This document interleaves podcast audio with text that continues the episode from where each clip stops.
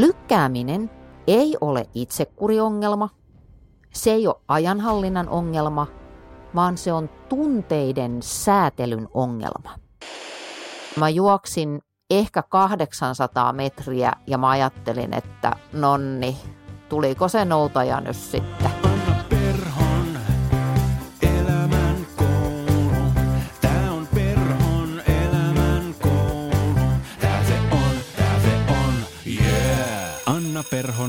Elämän koulu. Mitkä ovat ne kolme asiaa esimerkinomaisesti, jotka sulla on tällä hetkellä tekemättä? Ne on siis asioita, jotka sun on pitänyt tehdä jo pitkän aikaa, mutta etpä se ole tehnyt. Sä oot ajatellut monta kertaa, että nyt mä aloitan, mutta sit aina viime hetkessä sä oot ehkä sanonut itsellesi jotain sellaista, että joo, mä teen tän ensin ja sit mä aloitan. Tai että mä teen tän heti huomenna aamulla. Tai että mä mietin tätä vähän myöhemmin. Tai mä aloitan maanantaina, ensi viikolla, lounaan jälkeen, parin tunnin päästä, milloin tahansa, mutta ei nyt. Niin, sulla on sellaisia juttuja, koska meillä kaikilla on. Ja kyllä, myöskin yours trulylla. Tässä jaksossa mä puhun siis asioiden lykkäämisestä, eli hienommin sanottuna prokrastinaatiosta. Tämä aihe on mulle henkilökohtaisesti tällä hetkellä varsin ajankohtainen, mutta samaan aikaan tämä on klassikko. Mähän coachaan tosi paljon ajanhallintaa. Mä käyn ympäri Suomeen valmentamassa ja puhumassa aiheesta. Ja yksi kaikkein yleisimmistä kysymyksistä, eh, jonka ihmiset mulle esittää, on se, että miten mä pääsisin eroon lykkäämisestä. Miten mä saisin itseni tekemään niitä asioita, jotka mun täytyy joka tapauksessa tehdä. No siitäpäs mulla onkin paljon ajatuksia, mutta ennen kuin mä voin antaa sulle työkaluja ja toimintamalleja, niin meidän pitää ensin tutustua vähän siihen, että mitä se lykkääminen itse asiassa ytimeltään on. Me nimittäin usein selitetään sitä lykkäämisen tarvetta semmoisella tarinalla, että mä oon laiska tai mä oon jotenkin huono ihminen tai mä oon niin huono aloittamaan tai sit mun suosikki inhokki. Joo, kato, kun mulla ei nyt ole oikein semmoinen fiilis. No tiedätkö mitä? Sulle ei tule koskaan elämässä olemaan semmoinen fiilis, että sä haluaisit tehdä vaikeita asioita. Mutta mä raivoon tästä vähän lisää myöhemmin, koska nyt ensin tosiaan paneudutaan vähän siihen, että mitä se lykkääminen ytimeltään on. Ja voin heti sanoa, että se ei ole sun henkilökohtaista laiskuutta tai se ei ole sun mikään pysyvä luonteen piirre tai persoonallisuuden ulottuvuus, vaan tässä on kysymys paljon laajemmasta ihmisyyteen liittyvästä asiasta. Kuten sanottua, niin mulle tämä lykkääminen on juuri tällä hetkellä aivan todella henkilökohtainen kärsimyksen aihe. Mä oon nimittäin toimittamassa erästä toista podcastia ihan semmoisena palkkasoturina eli, eli toimittajana Freelancer muuten tarkoittaa palkkasoturia nimenomaan ja siksi puhutaan freelancer-toimittajista esimerkiksi, että siellä missä setelinippu vilkkuu, niin sitä kohti, sitä kohti on mentävä. Mutta joka tapauksessa ää, olen toimittamassa tämmöistä aika laajaa, vaativahkoa sarjaa. Onneksi en joudu tekemään sitä yksin, vaan mulla on kaveri, erittäin pätevä toimittaja ja siinä on hyvä tiimi, mutta joka tapauksessa sen ohjelman käsikirjoittaminen ja niiden haastattelujen tekeminen ja materiaalin kerääminen, niin se on tuntunut todella isolta tehtävältä. Ja tässä on ollut kaista aika täynnä muutenkin, niin erityisesti sen rinnalla musta on tuntunut, en mä tiedä, 1500 kertaa, kun mä oon ajatellut, että no niin, nyt mä aloitan sen kirjoittamisen, niin ei siitä ole tullut mitään. Sen sijaan, että mä olisin alkanut tehdä sitä, mikä mua on vaivannut todella paljon kaksi ja puoli kuukautta, niin mä oon mennyt tekemään jotain muuta. Lukemaan sähköposteja, lukemaan elämänkoulupalautteita, kiitos muuten niistä, luen kaikki, en ehdi läheskään kaikkiin vastata, mutta rakastan jokaista henkilökohtaisesti, joka käyttää aikaansa niihin.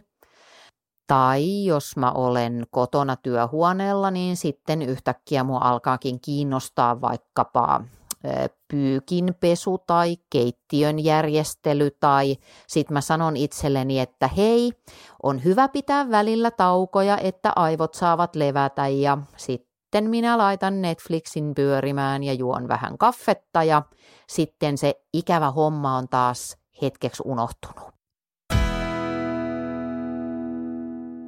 Prokrastinointi tulee sellaisesta latinankielisestä verbistä kuin prokrastinare, ja sen sanatarkka käännös on siirtää jotakin huomiseen. Tähän prokrastinaatiosanaan liittyy myöskin, tai sen etymologiaan siihen, mistä se on peräisin, niin siihen liittyy myös tämmöinen kreikan kielen sana kuin akraasia. Ja akraasia tarkoittaa sitä, että ihminen toimii omaa etuaan vastaan. Akraasia, toimia omaa etuaan vastaan. Ja siitähän lykkäämisessä on kysymys. Kun me ei tehdä sitä, mikä on joka tapauksessa tehtävä, vaan me lykätään sitä eteenpäin, niin me aiheutetaan itsellemme syyllisyyttä, jatkettua stressiä, huonommuuden tunteita – ja usein lopulta myös huonoja tuloksia. Laadullisesti paljon huonompia tuloksia kuin jos me oltaisiin aloitettu ajoissa. Eli siihen heijastuu tämä akraasia toiminta omaa etua vastaan. No, miksi me ollaan näin pässejä? Miksi me tehdään itsellemme tämmöistä?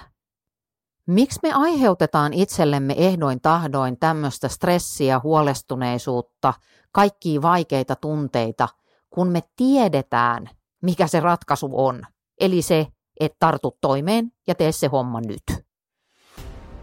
Nyt tulee tämän ohjelman ehkä oleellisin pointti. Lykkääminen ei ole itsekuriongelma, se ei ole ajanhallinnan ongelma, vaan se on tunteiden säätelyn ongelma. Lykkääminen on stressin hallintakeino. Mitä mä tarkoitan? Tehdäänpä harjoitus, niin sä oivallat, mistä on kysymys. Laita silmät kiinni ja nyt mietit sitä asiaa, joka sulla on tekemättä. Mieti, että sä vaikkapa tästä hetkestä puolentoista minuutin päästä alkaisit tehdä sitä tehtävää. Ja nyt fiilistelet vähän, että miltä susta tuntuu. Sanotaan vaikka, että sulla on joku tosi vaikea puhelu tai keskustelu, mikä sun pitäisi käydä, niin kun sä ajattelet sen keskustelun käymistä, niin millaisia tunteita koet? Aivan. Ikäviä tunteita. No, mietitäänpä tätä samaa tehtävää. Laita silmät kiinni ja ajattele, että huh, Onneksi tätä Annan ohjelmaa on vielä aika paljon jäljellä.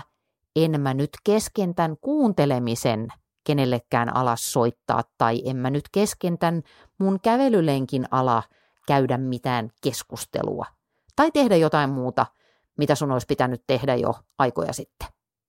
Niin mikäs fiilis nyt on? Niin, sulla on nyt tosi hyvä mieli, eiks niin?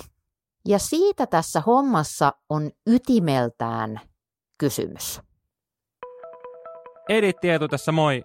Otahan Elämän koulu seurantaan siinä podcast-palvelussa, mitä ikinä käytätkään. Seuraa lisäksi Instagramissa at Anna Perho tai Annan talo at Olipa kerran talo. Sheffieldin yliopistossa tehtiin vuonna 2013 tämmöinen tutkimus, jonka hyvin yksiselitteinen tulos oli tämä. Prokrastinaation tavoite on tuottaa ihmiselle mielihyvää lyhyellä aikavälillä. Se on ikään kuin mielialan nostamista pitkän ajan tavoitteiden kustannuksella. Lykkääminen on sitä, että sä fokusoit haluun olla tuntematta ikäviä tunteita. Ja silloin tietysti mikään muu ei toimi niin nopeasti, niin mukavasti, aina toimivasti kuin se, että sä lykkäät jonkun asian tekemistä. Mä oon huomannut semmoisen homman, että ää, jos on vähän nihkeä taloudellinen tilanne, niin mä välttelen verkkopankkiin menemistä ja mä välttelen laskujen maksamista. Se on idioottimaista. Mä tiedän, että ne pitää maksaa ja kyllä mä ne sitten aina lopulta maksankin totta kai, mutta kyllä hirveän helposti, tiedätkö, tulee keksittyä jotain maustehyllyn aakkostamista sen sijaan, että menis sinne tilille ja maksaisi laskut tunnuslukukortti kauniissa kädessä. Ja siinä on just kysymys siitä, että on ikävää nähdä hieman heikossa hapessa oleva tili, niin sitten kun mä ajattelen, että no mä maksan ne laskut sitten huomenna, niin mullehan tulee heti parempi olo. Heti, niin kuin näin. Tätä lykkäämistä esiintyy useimmiten silloin, kun se tekeminen koetaan tylsäksi jotenkin pitkäveteiseksi. Esimerkiksi mun elämässä sanotaan vaikka kaikki tämmöiseen kirjanpitohommaan liittyvät toimenpiteet, joita siis luojan kiitos nykyään on hyvin hyvin vähän, koska kaikki on siirtynyt sähköiseen järjestelmään, mutta kaikki pikkutarkkuuteen liittyvä on mulle todellista myrkynjuontia. Se tuntuu niin pitkästyttävältä ja hankalalta, että tulee helposti lykättyä. No sitten on vastenmieliset tekemiset, mitä se nyt kenellekin sitten on. Että onko se vaikka tämmöinen vaikea keskustelu tai onko se jääkaapin peseminen tai esimerkiksi, en mä tiedä, veroilmoituksen täyttäminen. Jokin asia, joka tuntuu itsestä tosi torjuntaa herättävältä. Me lykätään myöskin mielellään sellaisia asioita, jotka tuntuu meistä itsestä merkityksettömiltä. Mä oon itse tosi neuroottinen sen suhteen, että mä en halua käyttää aikaani mihinkään turhaan. Ja silloin, jos mä aistin vähänkin, että jotain turhaa on tekeillä, niin mä en saa sitä tekemistä mitenkään jalalle, koska mä pelkään, että mun aikaa menee hukkaan ja tässähän sitten heti huomataan, että kyllä se aika menee hukkaan siinäkin, kun mä ajattelen ja murehdin ja märehdin sen sijaan, että vaan tekis. Me helposti lykätään myöskin sellaista tekemistä, joka on huonosti strukturoitua.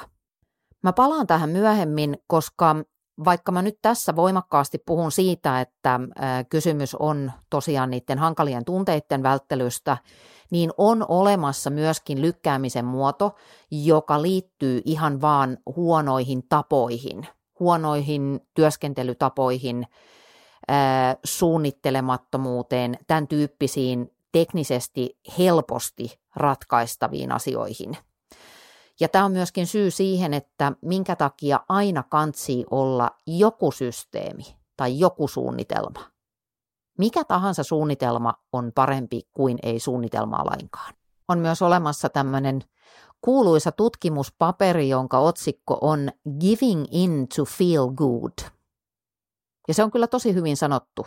Eli annan periksi voidakseni tuntea oloni mukavaksi. Mä luin joskus tämmöisen kirjan, jossa kerrottiin Navy SEAL-sotilaiden koulutuksesta – ja siitä kirjasta mulle jäi mieleen se, että se heppu, joka sen oli kirjoittanut, niin se oli joku tosi kova jätkä.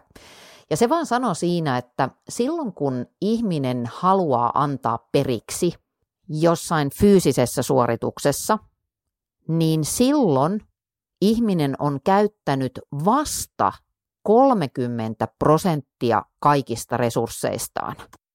Eli mulle ainakin tulee tosta väittämästä sellainen ajatus mieleen, että silloin kun me sanotaan itsellemme, että mä oon nyt ihan loppu ja mä en nyt jaksa, niin äh, onko totta? Onko ihan oikeasti totta?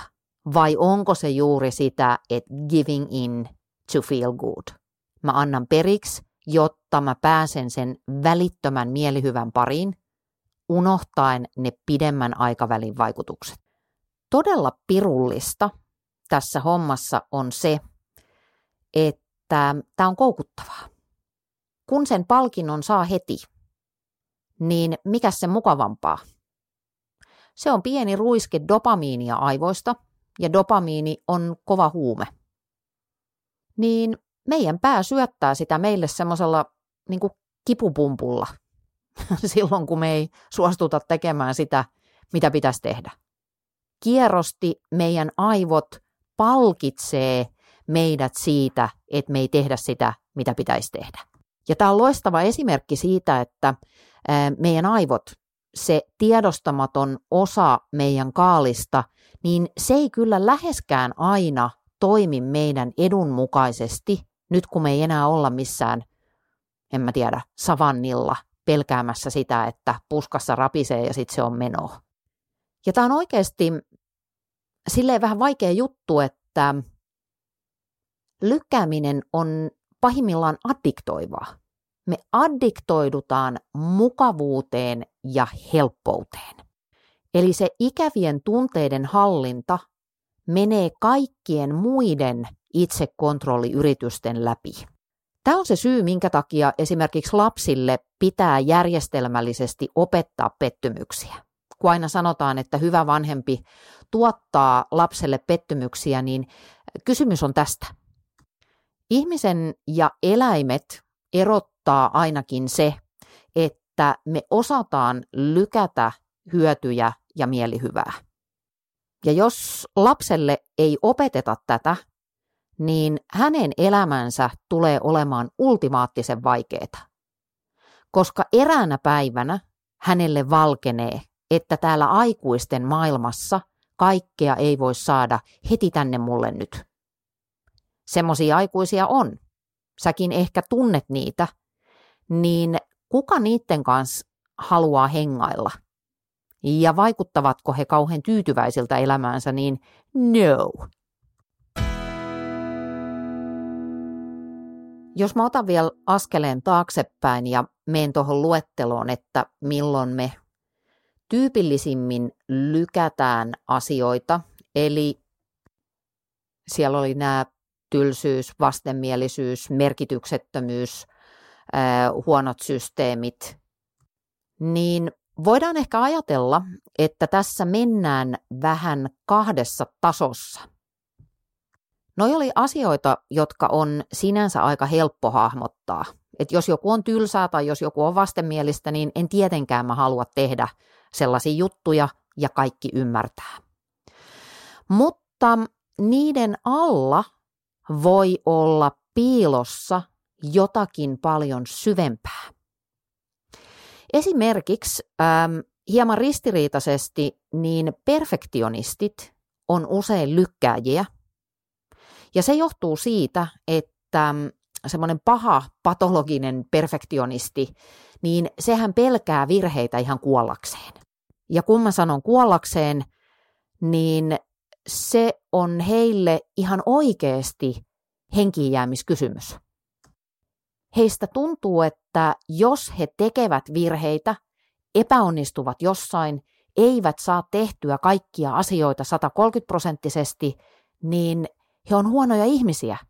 Heitä ei rakasteta, heidät hylätään, muut nauraa niille – tai jättää ne porukan ulkopuolelle tai tulee rankkua. On esimerkiksi ollut sellainen kasvatus, että virheistä rangaistaan tavalla tai toisella.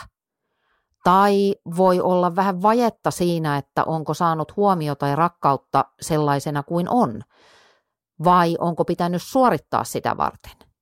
Jos on, niin miksi en yrittäisi tehdä kaikkeni sen eteen, että mä teen asiat oikein, koska sit ehkä joku voi hetken rakastaa mua. Ja tämähän on ihan yhtä helvettiä, jos sä ajattelet, että nyt mun pitäisi alkaa tehdä jotain, mutta mitä jos mä epäonnistun, niin taas mut hylätään. Taas mua ei huomata. Taas mä saan siitä jonkun tuomion, joista pahin on välinpitämättömyys. Nyt jos mennään ihan ääripäähän, niin lykkääminen voi tavallaan invalidisoida ihmisen. Mä tarkoitan sitä, että kun se huojennus on niin addiktoivaa ja kun se palkitsee niin järjestelmällisesti ja niin nopeasti, niin ihminen jää sen mukavuuden vangiksi eikä enää yritä mitään sellaista, joka voi aiheuttaa epämukavaa oloa. Silloin myöskin onnistumisen kokemukset jää puuttumaan. Silloin jää puuttumaan se ihana tunne, mikä tulee adrenaliinista silloin, kun kokeilee jotain sellaista, mistä ei ole ihan varma, tai kun lähtee sitten lopulta vähän raivolla tekemään sitä, mitä tähän mennessä vältteli, kaikki se jää saamatta. Ja kun sieltä puuttuu ton tyyppiset ponnisteluun liittyvät mielihyvän kokemukset, niin se voi lopulta olla aika ahdas se tontti, jossa tämä lykkääjä joutuu elämään. Yksi sellainen todella tyypillinen kysymys, kun puhun lykkäämisestä vaikkapa mun valmennuksissa tai kun käyn pitämässä näitä ajanhallintapuheita, on se, että et enhän mä voi tehdä kaikkea yhtä aikaa, että pakkohan tässä jotain on lykätä. No aivan, Sherlock, kyllä, jotain on pakko lykätä. Ja tiedäks mitä? Sitä sanotaan suunnittelemiseksi. Totta kai on järkevää lykätä tiettyjä asioita, mutta se on järkevää vain silloin, kun sulla on joku koherentti suunnitelma tai edes sen tapainen. Se, että sysää kaikki tärkeät asiat jonnekin lokeroon omassa mielessään ja sitten herää puoli neljältä aamuyöllä, kun äh, meillä on suojaukset alhaalla ja tulee mieleen kaikki se, mikä on hoitamatta ja päin helvettiä, niin se ei toimi. Sen sijaan ihan se pikkuruinen klassikko, että sä kirjoitat kalenteriin, missä ja milloin asiat tapahtuvat, se auttaa. Se on järkevää lykkäämistä. Ja huono lykkääminen on sitä, että ei tehdä sitä, jonka aika olisi nyt. Tai itse asiassa jo kaksi viikkoa sitten.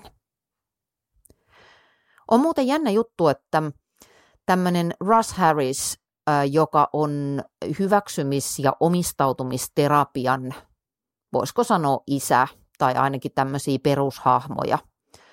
Hyväksymis- ja omistautumisterapia kuulostaa ehkä terminä vähän lässyltä, mutta se on erittäin kovaa kamaa. Se on tämmöistä mindfulness-pohjaista terapiaa tai mindfulnessille sukua olevaa terapiaa.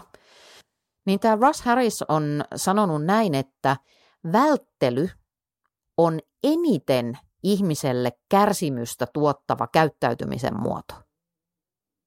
Eikö se ole jännä? Välttely on eniten kärsimystä tuottava käyttäytymisen muoto.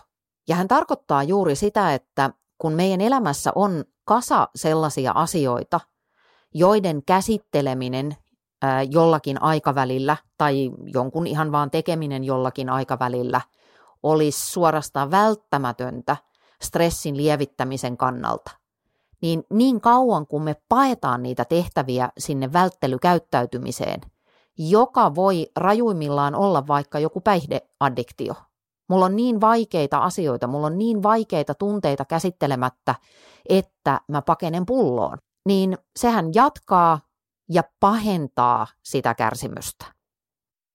Eli jos sulla on vähän niin kuin silleen epämääräisesti huono olo koko ajan ja sanotaan vaikka, että on sellaista käyttäytymistä, että uppoot sinne kännykän syöväreihin, että yhtäkkiä tittidi on mennyt puolitoista tuntia jossain Jonni Joutavassa Instagram-fiidissä, niin tsekkaappa tämä, että onko sulla jotakin sellaista meneillään, jota sä et halua, uskalla, pysty, jaksa käsitellä just nyt.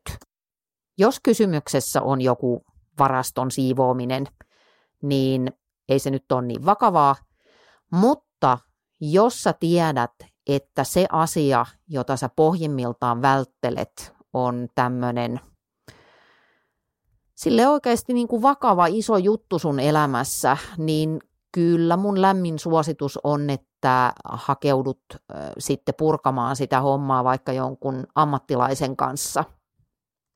Koska jos mä vielä palaan tähän addiktioesimerkkiin, niin meillähän on kaiken näköisiä addiktioita elämässä. Voi just olla siellä somessa asumista tai voi olla jotain viinilitkimistä tai sit voi olla semmoista niin kuin vääränlaista suorittamista. Mä oon siis itse suorittamisen ystävä, koska mä ajattelen, että mm, niin kun, jos on tylsiä asioita, niin miksi niitä ei suorittaisi tehokkaasti, että voisi tehdä niitä juttuja, joista oikeasti tykkää. Mutta huono suorittaminen, semmoinen synkkä suorittaminen on ahdistavaa ja väsyttävää ja kuluttavaa ja no niin, kyllä sä tiedät, mitä mä tarkoitan. Tai äh, on paljon työnarkomaaneja, se voi muodostua jonkunnäköiseksi välttelyn muodoksi, että kun mä teen koko ajan jotain, niin mun ei tarvitse silloin käsitellä sitä asiaa, että mä pelkään, että jos tämä tekeminen loppuu, niin mulle itselle paljastuukin jotain tosi tuskallista musta itsestä. Eli niin kuin huomataan, niin tämmöinen viaton asioiden siirtely eteenpäin, niin silloin tällöin se kätkee sinne pinnan alle aika isoja juttuja. Ja niistä kyllä kannattaa kiinnostua, vaikka se tuntuu pelottavalta. Edit Tietu tässä moi. Haluatko Annan puhumaan porukallesi tai vetämään valmennuspäivää? Laita viesti info at annaperho.fi ja laitetaan asiat kuntoon. No, sitten jos me tullaan vähän kevyimmille, kevyemmille, osaanko mä puhua, kevyemmille vesille, niin Mähän viittasin tuolla aikaisemmin siihen, että silloin tällöin lykkäämisessä on kysymys ihan vaan huonoista työtavoista. Sulla on niin kuin väärät prosessit.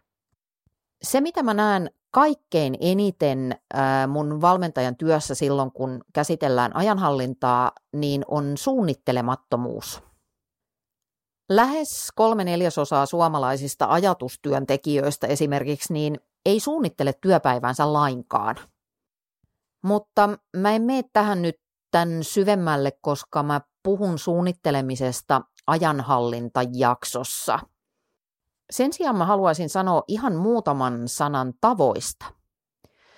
Öm, on olemassa hyllykilometreittäin tutkimusta siitä, että tavat, se, että sä teet jostakin tavan toistamalla jotain hyvää käytäntöä, niin se on kaikkein paras tapa taklata vaikeita tehtäviä.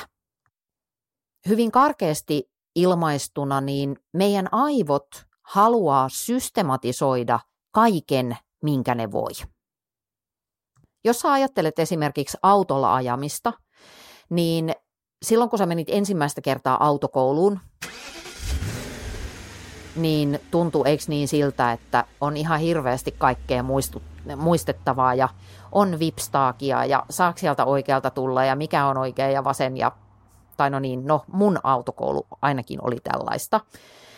E, mutta sitten kun sitä aikansa hinkkaa, niin sehän menee täysin autopilotilla.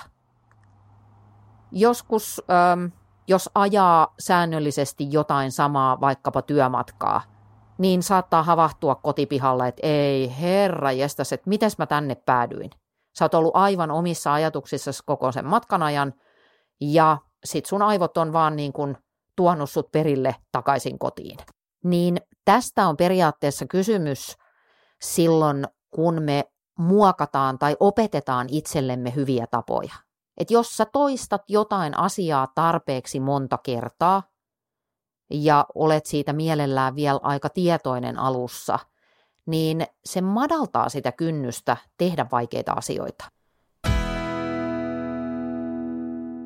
Nyt jos sä mietit, että millaisia tapoja sulla on aloittaa vaikeiden asioiden tekeminen, millaisia tapoja sulla on sen ympärillä, että joku hankalalta tai vastenmieliseltä tuntuva juttu täytyy saada jalalle, niin millaisia rutiineja sulla on siihen? Jos ei ole mitään, niin nyt on sitten ihan viimeinen hetki alkaa luoda niitä. Mä heitän ihan tosi yksinkertaisen esimerkin. Mä kirjoitan ihan valtavan paljon työkseni, ja jos mä tiedän, että mulla on joku pitkä keskittymistä vaativa teksti tehtävänä, niin se mitä mä teen ihan automaattisesti on, että mä otan kaikki viestivälineet pois päältä. Mä suljen WhatsAppin, kun se on mulla tässä tietokoneella – Mä suljen sähköpostit, eikä mulla edes ole niissä mitään ikoneja eikä hälytysääniä. Mä laitan puhelimen äänettömälle. Ja mä tiedän, että se auttaa mua ihan todella paljon. Se on niin kuin merkki mulle, että okei, että nyt ei vilkuilla sivuille, vaan nyt keskitytään siihen, mitä ollaan tekemässä. Yksi hyvä tapa alkaa muokata tämmöisiä rituaaleja vaikean tekemisen ympärillä on se, että et mieti sitä, että milloin sä oot onnistunut saamaan itsesi tekemään jotain, joka tuntui hankalalta. Niin mitä sä silloin teit? Mikä auttoi sua onnistumaan? Mitä siinä ympärillä tapahtui? Mitä oli sisäinen puhe? Millaiset olosuhteet siinä oli läsnä? Niin pohdi onnistumisia, kun sieltä löytyy itse asiassa tosi monissa jutuissa niitä työkaluja siihen, että mikä toimii just sulle. Sitten mä luin myöskin tämmöisen veikeen artikkelin, nyt en enää ikävä kyllä muista lähdettä, mutta siinä oli tota, tämmöinen tehtävä, että ajatellaan sitä tehtävää X. Mä mietin vaikka sen podcastin käsikirjoittamista ja tekemistä ylipäätään. Niin mieti, miten tehtynä tämä tehtävä X olisi lähes mahdoton toteuttaa. Mikä tekisi siitä lähtökohtaisesti jo ehkä vähän hankalasta tehtävästä, niin mikä tekisi siitä mahdotonta? Jos mä ajattelen sen podin tekemistä, niin mahdotonta olisi esimerkiksi se, että mä tällä annetulla ajalla saisin tehtyä siitä yhtä hyvän kuin jos New York Timesin podcast-tiimi tekisi sen. Kun meitä tekijöitä on kaksi, ja siellä New York Timesissa niitä on ehkä 40 sen yhden podin ympärillä. Tai mä voisin ajatella, että olisi mahdotonta toteuttaa, jos mulla olisi sen yhden jakson tekemiseen aikaa kahdeksan tuntia. No niin, nyt on nähty se, mikä tekisi tekemisestä mahdotonta, ja silloin ei edes kannattaisi aloittaa, koska tietäisi, että ei tämä onnistuu. Mutta sitten tapahtuu tämmöinen kääntö. Mietitäänkin, että mikä olisi sen mahdottoman vastakohta. Miten tämä sama juttu olisi mahdollisimman helppoa toteuttaa? Kuinka alas sen riman pystyy tuomaan ja silti saamaan aikaiseksi aivan kelpojälkeä. Kun mä luin tämän harjoituksen, niin mä tajusin, että mä intuitiivisesti olen harjoittanut tätä vuosia, jos en kohta vuosikymmeniä. Eli mä vaan aloitan. Ja sitten mä vähän huijaan itteeni, mä sanon itselleni näin, että mä teen tämmöisen luonnoksen. Et mä vaan vähän raapustelen tähän ja mä laitan tähän vähän ranskalaisia viivoja ja ää, mä laitan tähän kaikkea, mitä mieleen tulee ja sitten mä katon toisella kertaa, että miten niistä alkaisi muodostua joku looginen kokonaisuus. Ja näin mä toimin itse asiassa tälläkin kertaa. Mä rupesin vaan kirjoittamaan. Laitoin asioita ranskalaisilla viivoilla sinne. Muistutin itseeni, että ei tätä kukaan näe. Tätä ei tule kukaan lukemaan. Mä korjaan tätä versiota sitten ennen kuin mä laitan tämän eteenpäin. JNE, JNE. Ja yhtäkkiä se tekeminen alkoikin luistaa. Mä en ole millään mittarilla perfektionisti. Mä oon semmonen vahva seiskan tyttö ja seiska Miikkakin on aivan ok. Mutta silti mä huomaan, että silloin tällöin tämmöinen sisäinen perfektionisti yrittää ottaa vallan. Niin kuin perfektionisti siinä mielessä, että, että se sanoo, että jollet sä nyt tee priimaa käsikirjoitusta heti ensi yrittämällä, niin ei kannata edes yrittää, tai siis aloittaa. Onneksi, kiitos sinun ja kaikkien mun ihanien valmennusasiakkaiden, niin mä oon tästä nykyään aika tietoinen.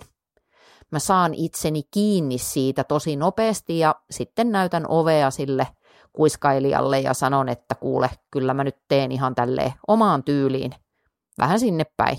Ja kun mä tuon tähän, siis tämän riman laskemisen yhteyteen, ne hyvät työtavat, mulle toimivat tavat, eli se, että kaikki häiriötekijät pois ja keskityn siihen, mitä pitää tehdä, niin siitä se kuule pikkuhiljaa lähtee rullaamaan. Tässä on se pointti, että on ihan turha selittää itselleen, että joo, kato, kun mä oon niin laiska ja kun mä oon niin saamaton ja mä oon taas semmonen ja tämmönen. Niin ei siitä ole ensinnäkään mitään hyötyä ei se sua auta, vaikka sä soimaisit siinä ittees iltaan asti. Päinvastoin taas kuluu aikaa ja taas stressikierrokset lisääntyy. Sä et ole mitään noista, vaan sulla on vaan tämmönen vähän huono tapa. Ja nyt me opetellaan vähän toisenlainen meininki. Eli nyt mä annan sulle niitä työkaluja, miten sen lykkäämisen kierteen saisi katkeamaan tai miten sitä ainakin saa lievitettyä aina täytyy muistaa, nyt kun tässä vähän perfektionismista on ollut puhetta, niin aina täytyy muistaa, että mikään tällainen meininki ei toimi aina ja täysillä ja koko ajan. Eli siinäkin sitä rimaa alas. Oikein vaan reippaasti. Nämä on juttuja, joita sä voit kokeilla, ja sitten se lykkääminen vähän lievittyy, ja kun sä saat onnistumisen kokemuksia, niin silloin se sun motivaatio toistaa sitä samaa hyvää tapaa todennäköisesti vahvistuu, koska ähm, no, siitäkin tulee hyvä mieli, mutta eri tavalla ja pitkäkestoisemmin kuin lykkäämisestä.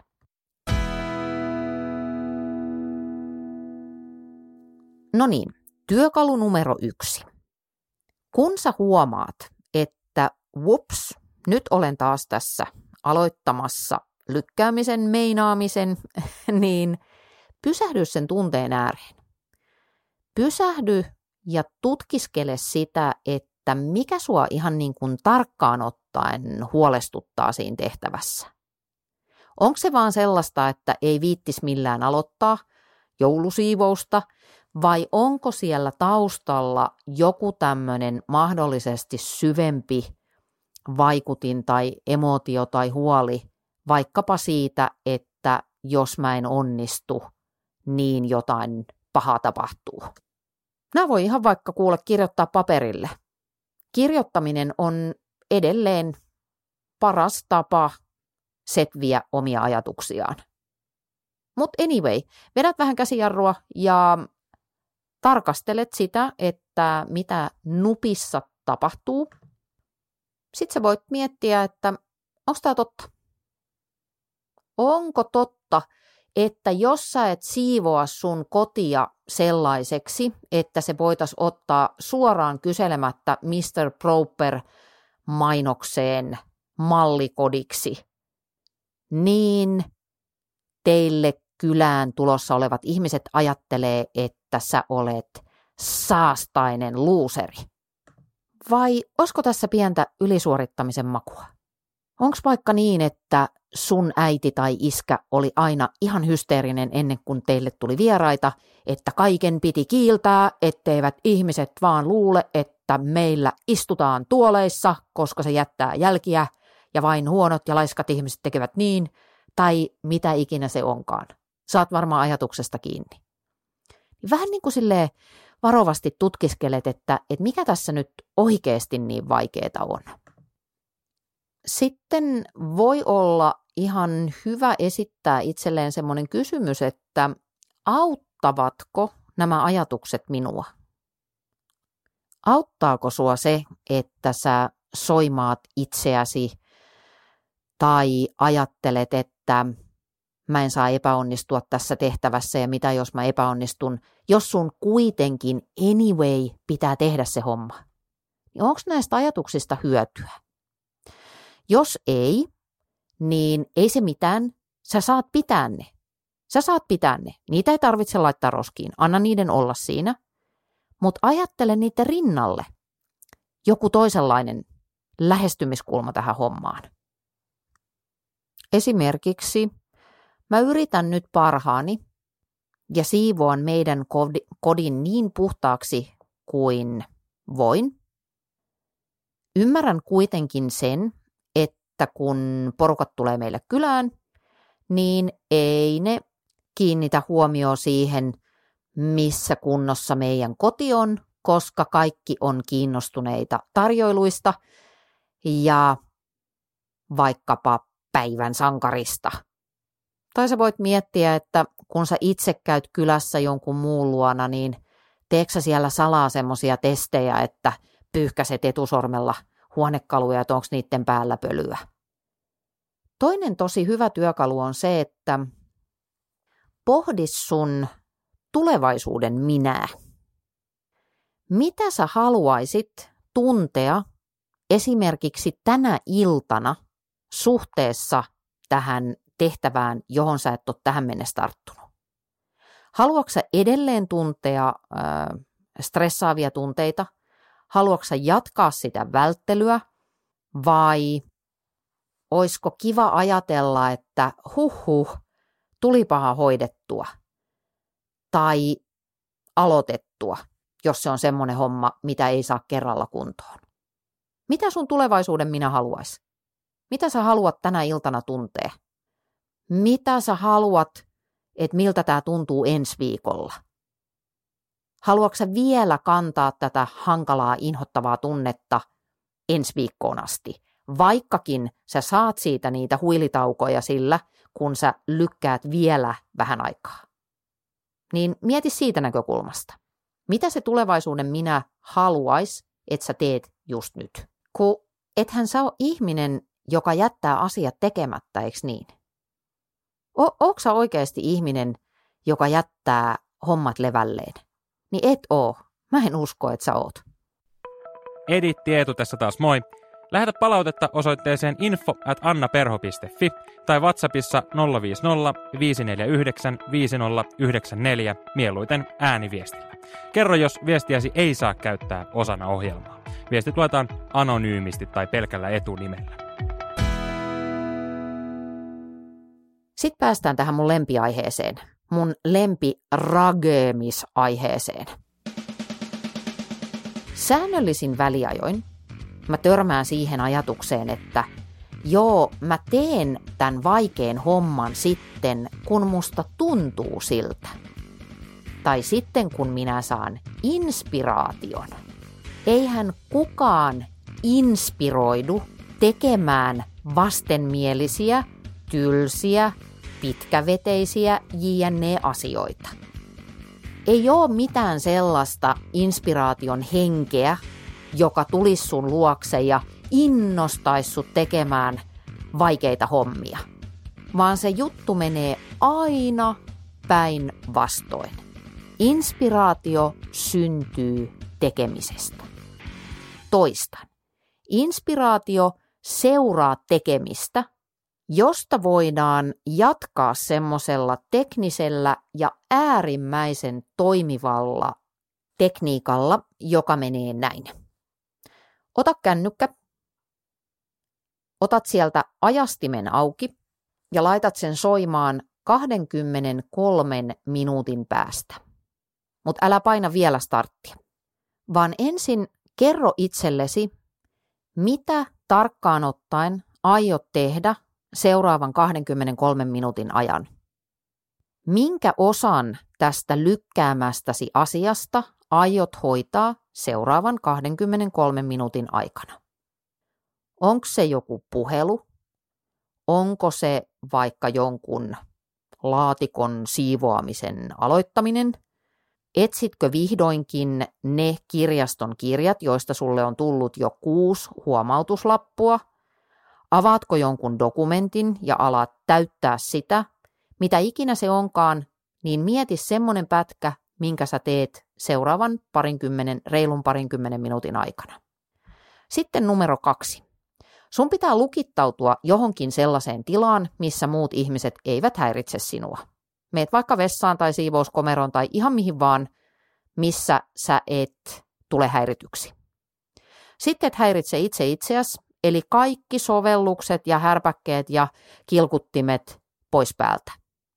Sitten sä voit painaa sen kännykän ajastimen tai vaikkapa munakellon päälle. Ja sit sä rupeat tekemään. Vaikka se tekeminen olisi kuinka paskaa tahansa, niin muista, että se on 20 minuuttia. Ihminen pystyy kyllä roikkumaan vaikka löysässä hirressä 20 minuuttia.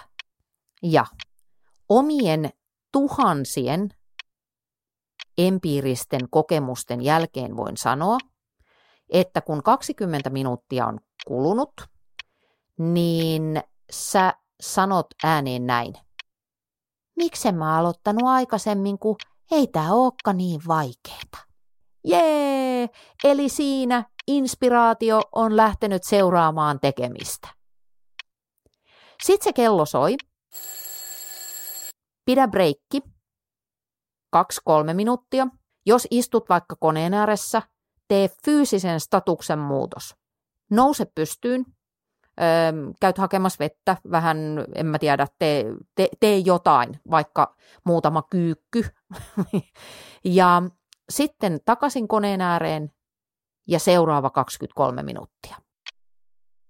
Tai jos sä teet jotain fyysistä, niin pidä tauko siitä tekemisestä. Silloin sä voit vaikka istua vähäksi aikaa alas tai en mä tiedä, tehdä yhtä lailla kyykkyjä. Mutta oleellista on se, että pidetään semmoinen mikrotauko näiden pidempien blokkien välissä. Suositus on, että näitä toistettaisiin maksimissaan kahdeksan peräkkäin. Eli silloin sä oot käyttänyt noin neljä tuntia erittäin keskittynyttä aikaa jonkun tekemiseen. Neljä tuntia on paljon.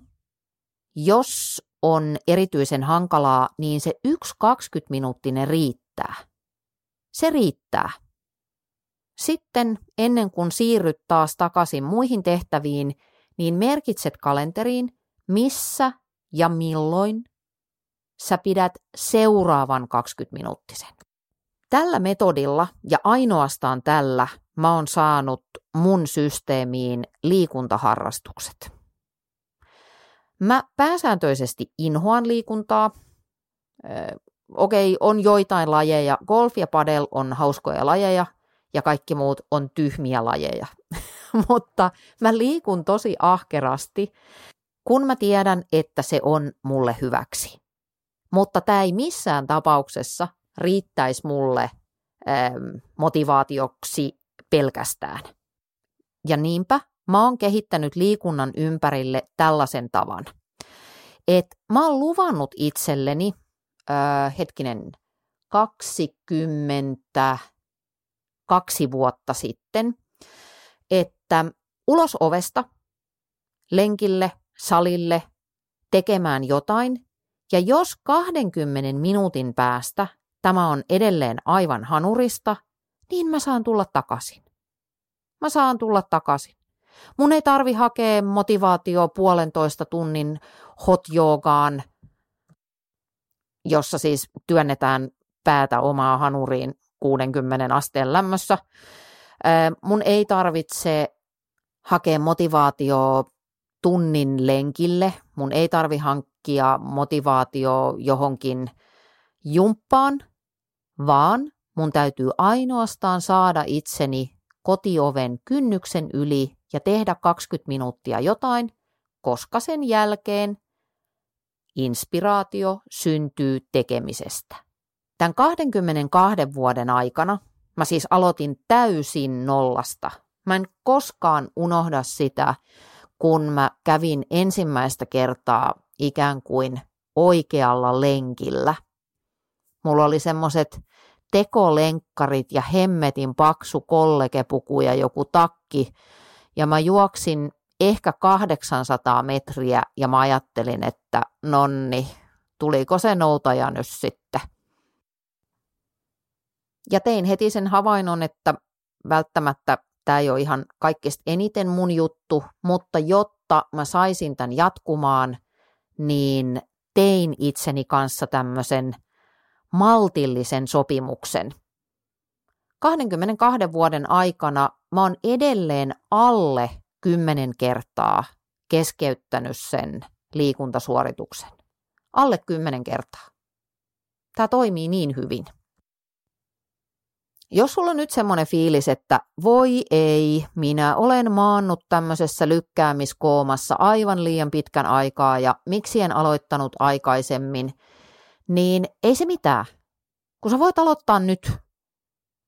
Jälleen kerran, rupeet vaan tekemään. Tämä podi on tekijöille, tämä ei ole hillojille. Ja tässä on se idea, että ensin pitää uskoa itseen ennen kuin voi alkaa uskoa itseen. Eli rupeat vaan tekemään, ja sitten kun sä huomaat, että oho, tämä rullaakin, niin sit sä jatkat. Ensin pitää uskoa itteen ennen kuin voi alkaa uskoa itteen. Terveisin, kokemusta on. Moido! Tilaa hei mun uutiskirje annaperho.fi kautta uutiskirje – sen mukana saat silloin tällöin myöskin semmoisen tehtäväkanvaasin. Esimerkiksi tästä jaksosta sä saat vielä semmoisen kirjallisen läksyvihkosen tai lehtisen, jossa on tehtäviä, jolla sä voit jatkaa, antaa sulle sitä inspiraatioa. Noni, ensi torstaihin, moikka moikka moikka moikka moi!